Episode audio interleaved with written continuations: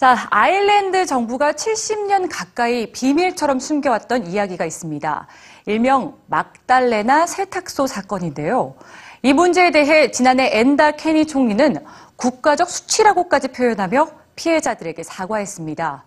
수십 년 만에 다시 불거지는 막달레나 사건, 어떤 사연인지 뉴스지가 알아봤습니다.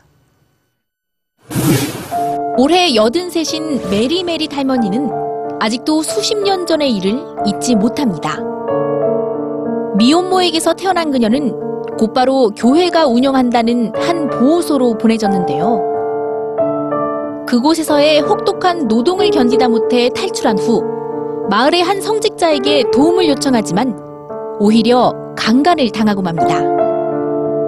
경찰에 의해 다시 보호소로 돌아온 그녀는 이후 14년 동안이나 그곳에서 강제 노동을 했습니다.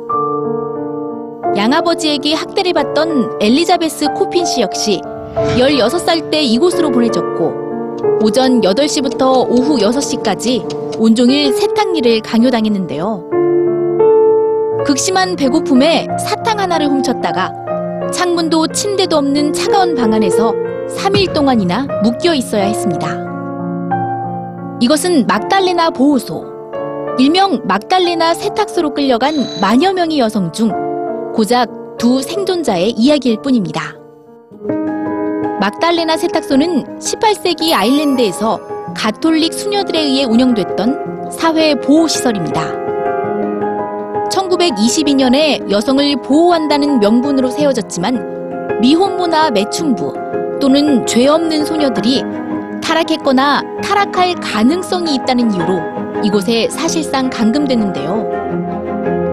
그녀들은 수십 년 동안 단 한 푼의 임금도 받지 못한 채 호텔이나 군부대, 정부기관의 침구와 옷가지들을 빨래했습니다. 죄를 씻어내기 위해서는 빨래를 해야 한다는 이유로 말이죠.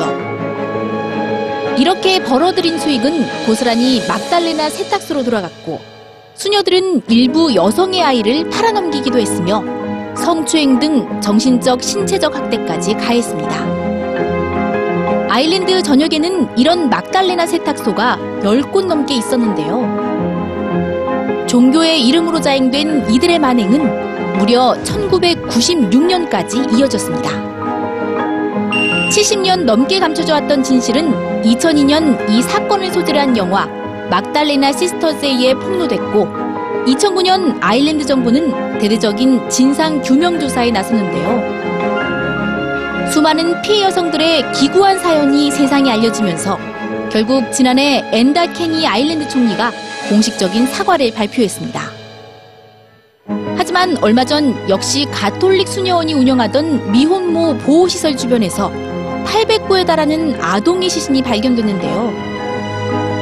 이곳에서 미혼모 아이들을 차별하고 학대했다는 의혹이 불거지면서 아일랜드 가톨릭의 어두운 과거사가 또다시 주목받고 있습니다.